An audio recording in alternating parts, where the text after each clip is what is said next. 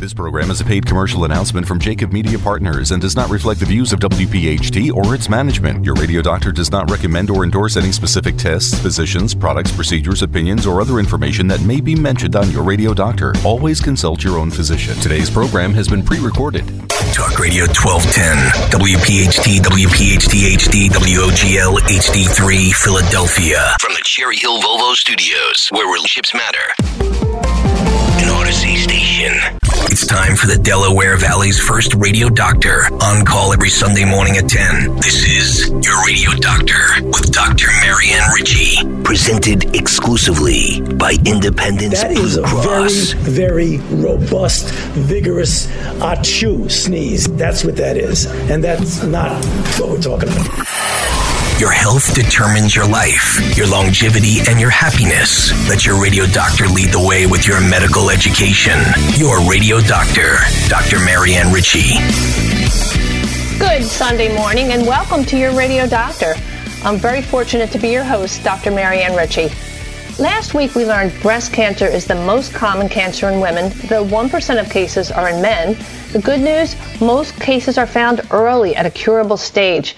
So screening is important for finding cancers you can't feel. But mammograms can miss up to 20% of cancers. So if you feel something not seen on mammogram, please tell your doctor immediately.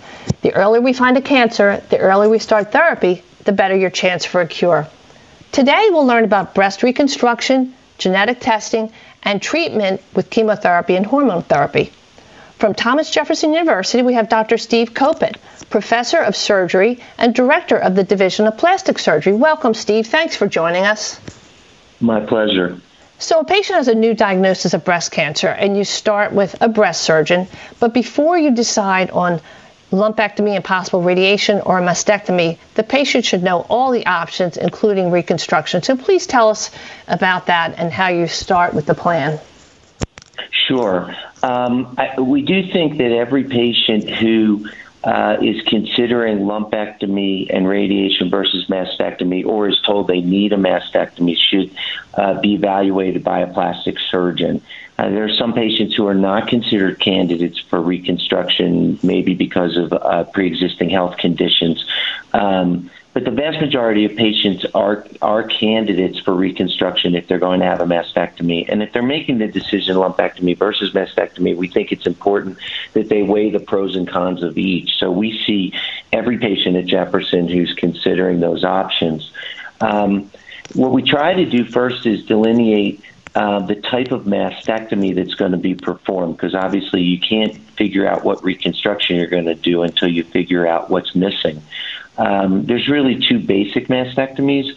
There are nipple-sparing mastectomies, where the nipple and areolar complex are spared, and then there's not nipple-sparing mastectomies, which have various names, but the gist of it is that the nipple and areola would be removed. And those two represent sort of different defects for the plastic surgeon in terms of whether some of the skin needs to be replaced. And some of that decision-making occurs is decided on by the breast surgeon, in terms of the size of the tumor and its relationship, how close it is to the nipple and areola. And the other analysis that goes into that is the shape of the breast. So women who have breast ptosis, which is a medical term for droop, breast reconstruction routinely will not produce a very drooping breast. And so some patients are considered for a mastectomy where we remove some of the extra skin intentionally, similar to when we do a breast reduction or breast lift. So the first step is to do an examination to sort of get a feel for both the size of the breast, the intended size that the patient is looking for, and the shape of the breast preoperatively. Sure. And I think, too, we've stressed that, again, talk to the breast surgeon, the plastic surgeon, but also the oncologist, the cancer specialist, so you get your genetic testing, hormone testing, because sometimes if you find out that you have a positive gene, instead of just having surgery on one side, you might consider bilateral mastectomy and so on. So it's so important to get the whole team involved early on. So tell us, Steve, I know you told me that when you do surgery, a reconstruction, sometimes you use the patient's own tissue or implants or combination. Tell us a little about that. Yeah, so the key to breast reconstruction, there's no perfect breast reconstruction. There's options, and the key is to sort of line the patient up with their best option based on what their intent is. And and what they hope to get out of the surgery, and sort of what donor options they have in terms of other tissue. So there's three basic categories. There's reconstructions that are done just with implants. There's reconstructions that are done with just your own tissue. And then there's reconstructions that are done with a combination of an implant and your own tissue. And they each, as I said, have their own pros and cons. The most common way to do an implant-only reconstruction would be to place a temporary stretching implant called a tissue expander, and then a few months after surgery convert it to a permanent implant. Most commonly, that would be a silicone implant. So that's going to represent sort of a shorter surgeries with a little bit of a nickel and diming you through the post-op process to stretch out the tissues to make a pocket that we need to put in a permanent implant. There are some instances where you can just put the implant in at the first stage, but that's not as common. The all-your-own tissue option most commonly is taking tissue from your abdomen, which we would call a DIEP flap, D-I-E-P flap. It's an abbreviation for a long term that I'll spare you, but the gist of it is taking what we would normally take with an abdominoplasty or a tummy tuck, and instead of throwing that tissue away, using microsurgery, we connect it to blood vessels in the chest so we can build a breast out of the fat and skin from your abdomen. That's going to produce a very lifelike, alive piece of tissue that's going to feel and look very much like a breast. It's bigger surgery, it's longer surgery, and not everyone's a candidate for it.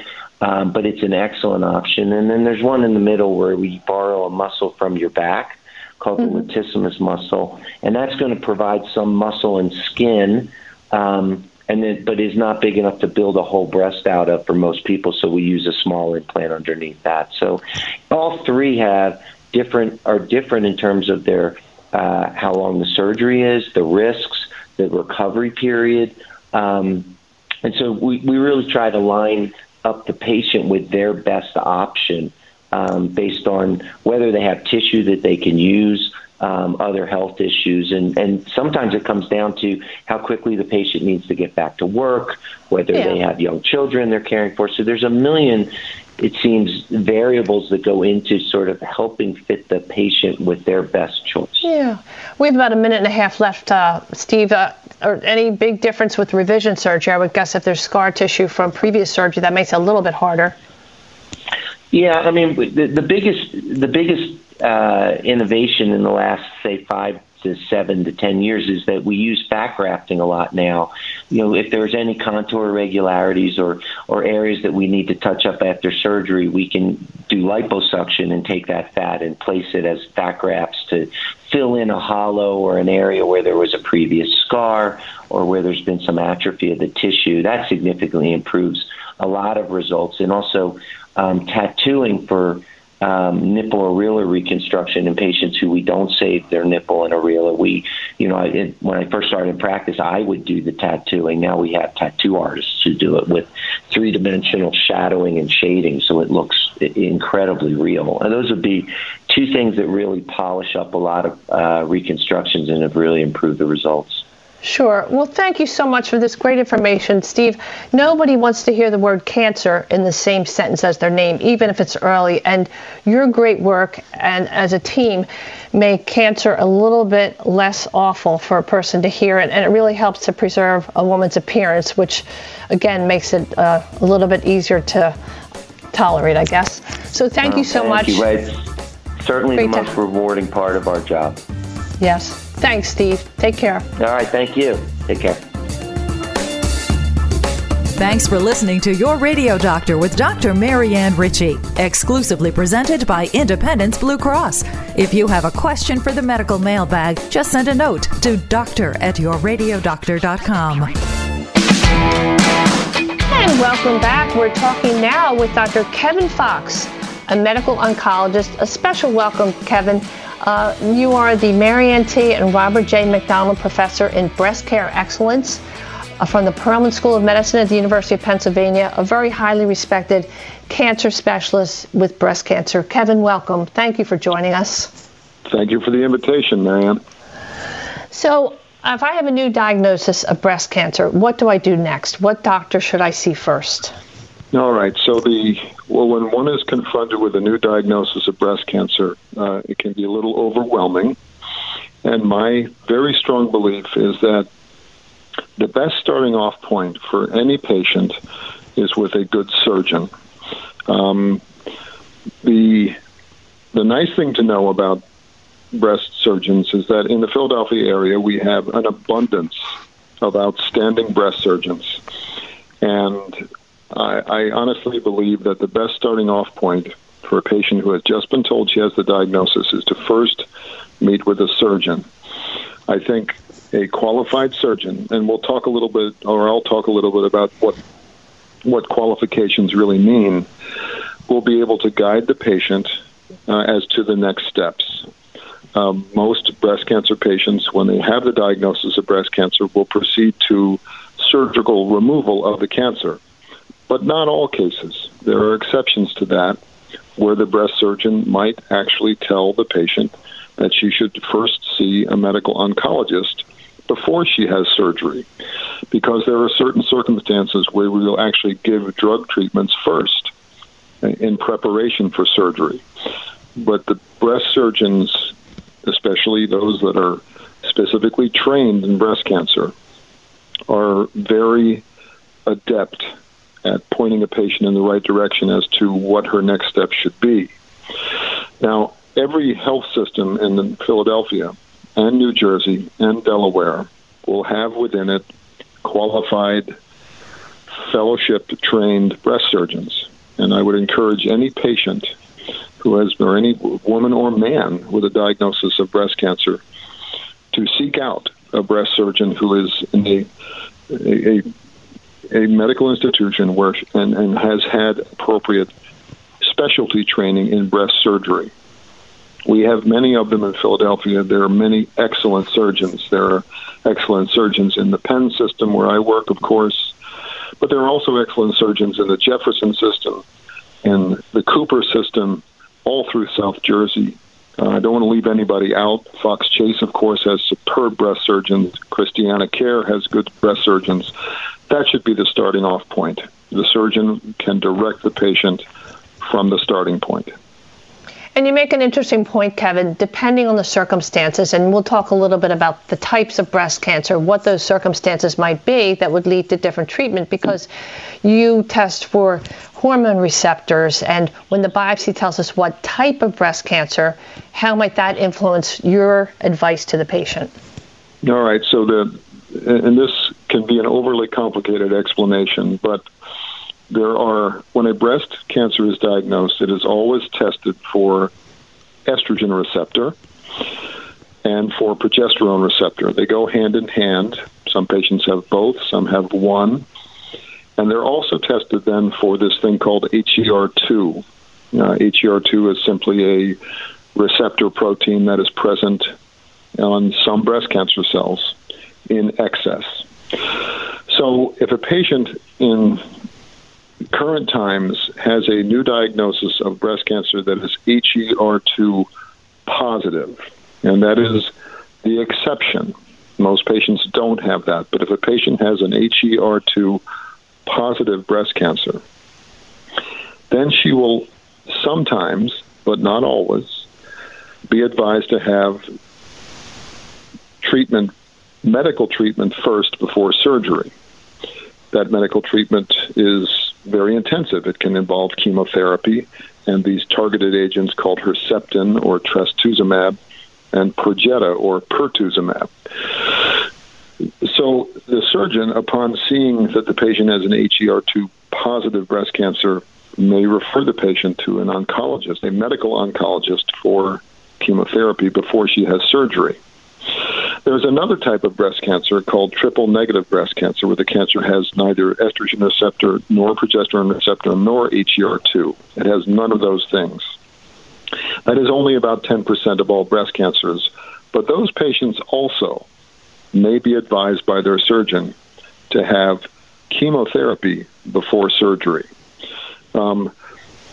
The most common type of breast cancer, which is estrogen receptor positive and HER2 negative, usually doesn't need preoperative chemotherapy. those patients will usually go directly to surgery, except under certain circumstances. So the surgeon has a relatively easy decision to make based on the type of breast cancer the patient has and the size of the cancer. But those are the three main types of breast cancer. So to review them one more time, estrogen receptor positive and HER2 negative is the most common and does not require chemotherapy under most circumstances. Breast cancers that are HER2 positive often require chemotherapy before surgery, and patients that have the third type, which is called triple negative, which is the least common type, also will often have chemotherapy before surgery. That's a big change in how we've treated breast cancer just in the last few years. The standard historic treatment for breast cancer was always do surgery first and follow it with other treatments to reduce the risk of recurrence. There are some advantages to doing the treatments in reverse order, where the patient will receive chemotherapy and these other targeted agents against HER2 or chemotherapy by itself before they have surgery. This is the biggest change in the way we treated breast cancer in the recent years and has been very useful in identifying patients at risk for recurrence, modifying their treatments so that the risk of recurrence can be kept to a minimum. Mm-hmm. So for our listeners, if we wanted to paint a visual, these receptors, either estrogen or progesterone, or HER is a type of protein that helps cancer cells grow. If we can block the process of these receptors by giving targeted therapy or chemotherapy that says, okay, we're going to break this assembly line, it can make a difference and maybe shrink the tumor before you operate and maybe even reduce from a mastectomy to a lumpectomy, I understand sometimes. Is that the case? That's exactly right. One of the major advantages of preoperative or pre-surgical chemotherapy is that, for example, a patient has a diagnosis of breast cancer and the surgeon thinks it's just a little too big to do a lumpectomy. It can easily be shrunk with these various forms of treatment, sometimes shrunk dramatically so that the surgery becomes easier. And the patient can have a lumpectomy, which is what she wants, but may not have been a candidate for a lumpectomy before she started. Sure. And then we have to bring in genetic testing, because if a woman has a small lesion, but genetic testing shows you have a certain BRCA gene, which is not very common, I understand, but some other genetic finding, it might cause you to advise thinking about more drastic surgery, yes? Exactly right. So one of the jobs of the surgeon, and all of the appropriately trained surgeons are very good at this, is they incorporate the type of the breast cancer the patient has, the age of the patient, and then they take a thorough family history. A small number of patients have a genetic inherited predisposition to getting breast cancer. Most people don't have that, but a small percentage do, and the surgeon will decide who should be tested and who shouldn't. Because if a patient tests positive for one of these genetic mutations, this is not something in the cancer, this is something that the patient has in their own blood, then she may have to consider having more radical surgery, because her risk of getting a recurrence of breast cancer is in the same breast may be higher. The risk of getting cancer in the opposite breast, a new breast cancer, may be much higher than average. She may consider to have preventive surgery, that is, mastectomies on both sides. Sure. It is not for everybody, but for patients with these uncommon genetic mutations, it is a frequent and medically correct decision. We have about a minute left, Kevin. What would you say is the most important thing a woman can do to help herself if she's never had breast cancer? I think she should adhere strongly to the advice of getting annual mammographic screening. Mammograms are quick, they're a little uncomfortable, they're inexpensive, and they are the best tool we have for detecting early breast cancer and saving lives. And we've said repeatedly that mammograms are good. They have a miss rate, though, as high as 20%. So if you feel a lump in your breast, under your arm, above or below your collarbone, don't think that you got a pass because the mammogram was normal. I'm sure you have a lot of cases that women persist or come back and say, I'm not feeling 100% here. So let's take a little break and we'll come back and keep talking about screening. And we're back with Dr. Kevin Fox from the University of Pennsylvania for our final segment. Kevin, tell us a little bit more about density. That's a worry for women when they see that on the mammogram report. Right. So when a woman has a mammogram, just a regular screening mammogram, which we encourage very strongly once a year, she will sometimes be told she has what's considered high breast density. That's just a characteristic of breast tissue that some women have and some women don't. The younger you are, the more density you have, and high breast density can make a mammogram harder to read. And the concern is that a small cancer might be missed if the breast is very dense. So there are rules in place now. I should say there are laws in place that if a woman has high breast density, she is entitled to additional testing which will be better able to see the breast tissue. The controversy, if there is a controversy, what is the best test for that woman to do if she has high breast density? There are two ways of doing another test if the mammogram shows this. One is a breast ultrasound.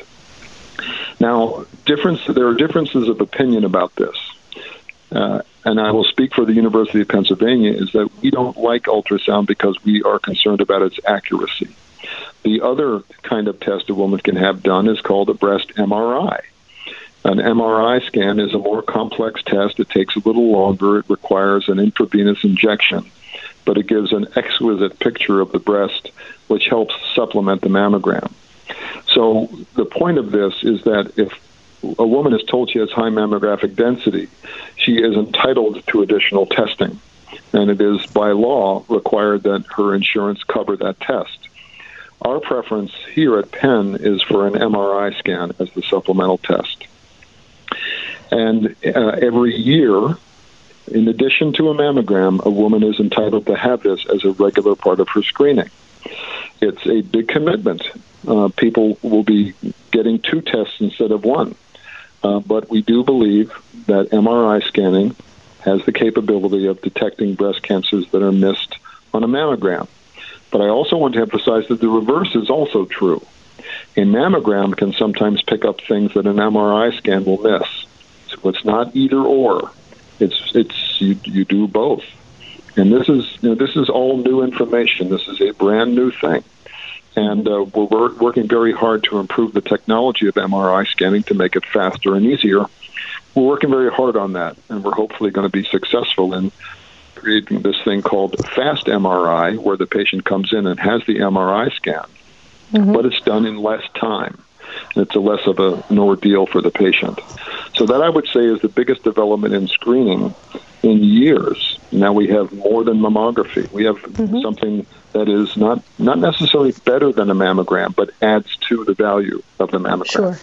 Well, Kevin, thank you. This is very valuable information. And I think especially when women hear that they're high-density mammogram report that further studies will be covered by law, by insurance.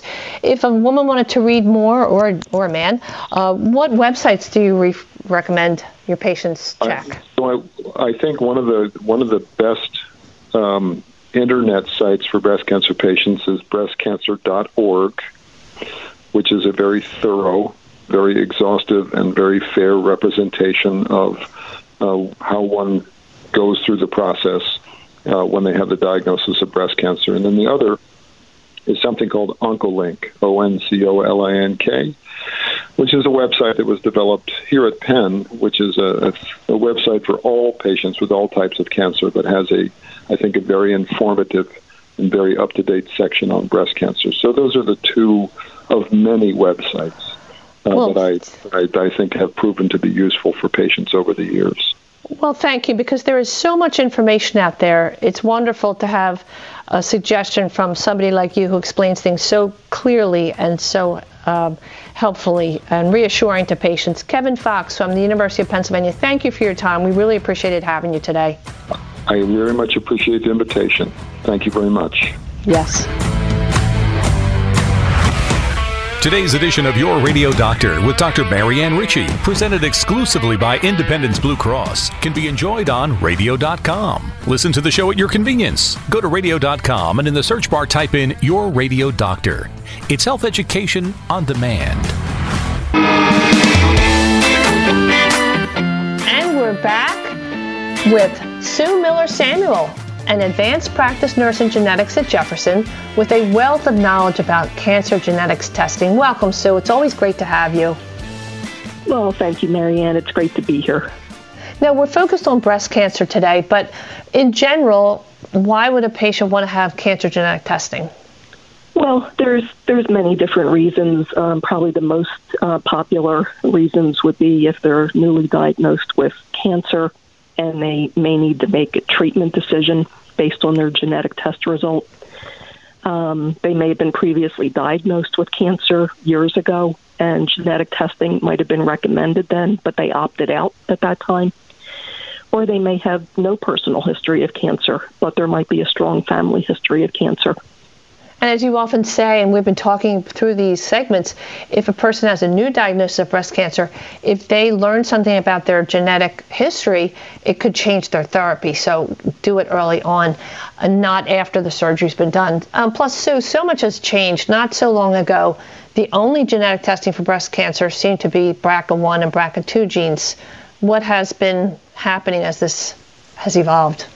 Well, that's a great question, and quite a bit actually has been happening, especially in the past 5 to 10 years. The cancer genetics world has been rapidly evolving, and BRCA testing is still important, but it's not the only genetic testing that's important. If a person had cancer genetic testing more than a few years ago, a person's genetic testing is probably not as complete as it can be now.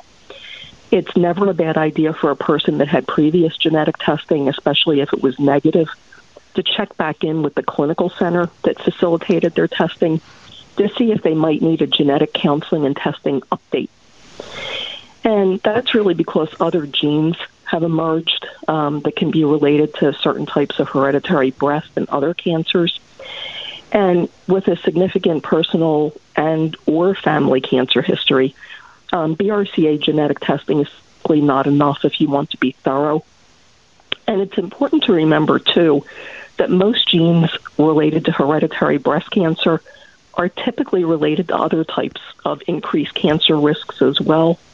So you may get more information than what you initially bargained for, and you have to be okay with that, too.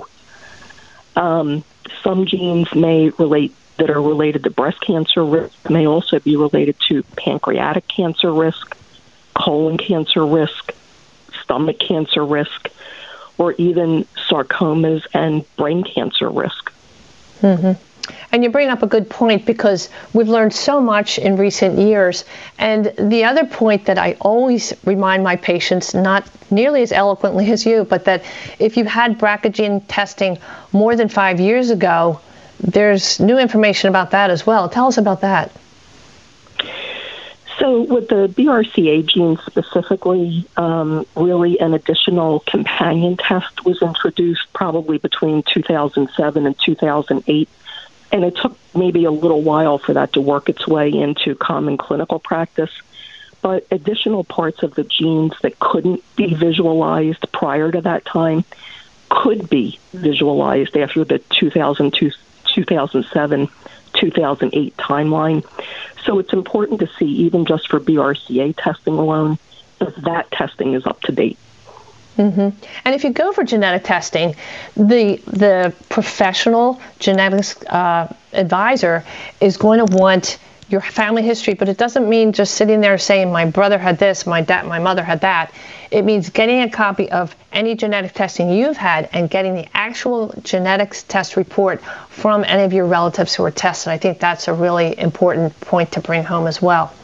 So I know that most of the time with most cancers, the vast majority of breast cancers and others are not hereditary. There is no gene that explains why it shows up in one person. Maybe 70 to 80% are in that category of sporadic. It just happens because the biggest risk factor is getting older. The longer we live, the more environmental exposures weaken our genes and immune system. And so can you tell us a little bit more about that and the other two categories? Of course, and that's true. Most cancers, what we call sporadic, non-hereditary cancers, often but not always occur after the age of 50, and the person diagnosed typically has no significant person or family risk factors for that particular type of cancer. It's a surprise, kind of comes out of left field, so to speak.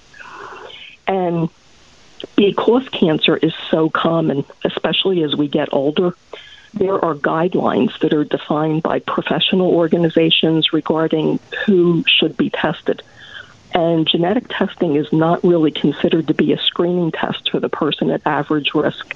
There's usually something to get into that genetic testing ballpark. With true hereditary types of cancer syndromes, all cancer is genetic, but only 5 to 10% of cancers that occur have a true hereditary link. And that typically involves a single copy of a gene that has a typographical error in its genetic code, something that we call a mutation, which may be passed by either parent, mom or dad, to a child right at the moment that child is conceived. And through genetic testing, and depending on which of the 20,000 or so genes that we have is involved, a true hereditary cancer syndrome might be identified. For example, if a person is found to carry a hereditary mutation in the BRCA1 or BRCA2 gene, they are said to have hereditary breast and ovarian cancer syndrome, a mouthful, abbreviated HBOCS. And it's important to remember that a positive genetic test result where a hereditary mutation is identified is the only informative genetic test result, since then we know what we're dealing with, and we can give recommendations to affected individuals to help them reduce certain cancer risks or hopefully find a cancer early if a cancer might occur. Then the third category that we look at, what we call familial cancers, and this describes about 15 to 20% of cases that we see. And in a person with a specific cancer or cancer family history, even when the family history looks very compelling, the genetic testing is often negative and reveals no mutation to explain why the cancers may have occurred. But it's important to remember that a negative genetic test result, it doesn't change the personal or family cancer history, and we would still manage a person and their close family members at higher risk based on that personal and family cancer history that brought us to the genetic testing option in the first place. Right. So probably 80% average risk, about 5 to 10% will get, in a layperson's mind, a positive genetic feedback or a test that says X marks the spot. And then the familial cancer suggests, gee, 4 sisters all had breast cancer, but they did not have a positive blood test. There's a gene there. It just hasn't been identified yet. So the other quick thing, while we have a few minutes, Sue, is that brings us to the topic of direct-to-consumer genetic testing. We see ads on TV, magazines, websites. Send your saliva and, you know, it'll be interesting to find out that you're 7% this and 20% that. What do you think about that? Well, you know, there are a lot of direct-to-consumer genetic tests out there. And it's important to remember that for all of the good that genetic testing can do, and in some circumstances, genetic testing, especially if we find a positive result, it can be life-saving. But people look at direct-to-consumer genetic testing. They just need to be clear in their own minds why they want that information and what they might do with a positive test result. Why are you thinking of genetic testing? Clarify your purpose. Why do you want to do this testing at this point? It might be to learn about your ancestry, disease risk, cancer risk, or how you may metabolize certain medications. Just make sure that you know how to interpret the results of the testing or who is a reliable contact at the testing lab to help you with that. Know what you're being tested for, and more importantly, what you are not being tested for. What po- what policy does the genetic testing company have in place to protect your personal and confidential information? Is there a policy? Will your information be sold to other industries? Is it automatically shared with potential lost family members? It's important for you to find out the privacy and selling policies of the genetic testing company before you make these decisions. Sure. So you have to do your homework. I'm sorry, you have to do your homework before you send that saliva away. We have a few seconds left, so, and this is so important. Is there a website people can visit to learn more about genetics and genetic testing? There is. There is a website called for the National Society of Genetic Counselors, and that website can be found at nsgc.org. And lots of great information there, including about genetic discrimination. Beautiful. That's so important. And I'm sorry we don't have more time. I wanted to hear more detail about the law, but there are laws that protect you. If you have results very quickly, it protects you from discrimination with health insurance and employment, but not from life insurance, long-term care, or disability. So read the consent form before you send that sample away. The website, again, NSGC, National Society of Genetics Counseling, nsgc.org. Sue, if somebody wanted to make an appointment with you, 215? 215-955-1011. You are a star. Thank you so much, Sue. We appreciate it. Thank you, Marianne. Your Radio Doctor with Dr. Marianne Ritchie is exclusively presented by Independence Blue Cross. Dr. Marianne will return, but first, a medical message from one of our partners.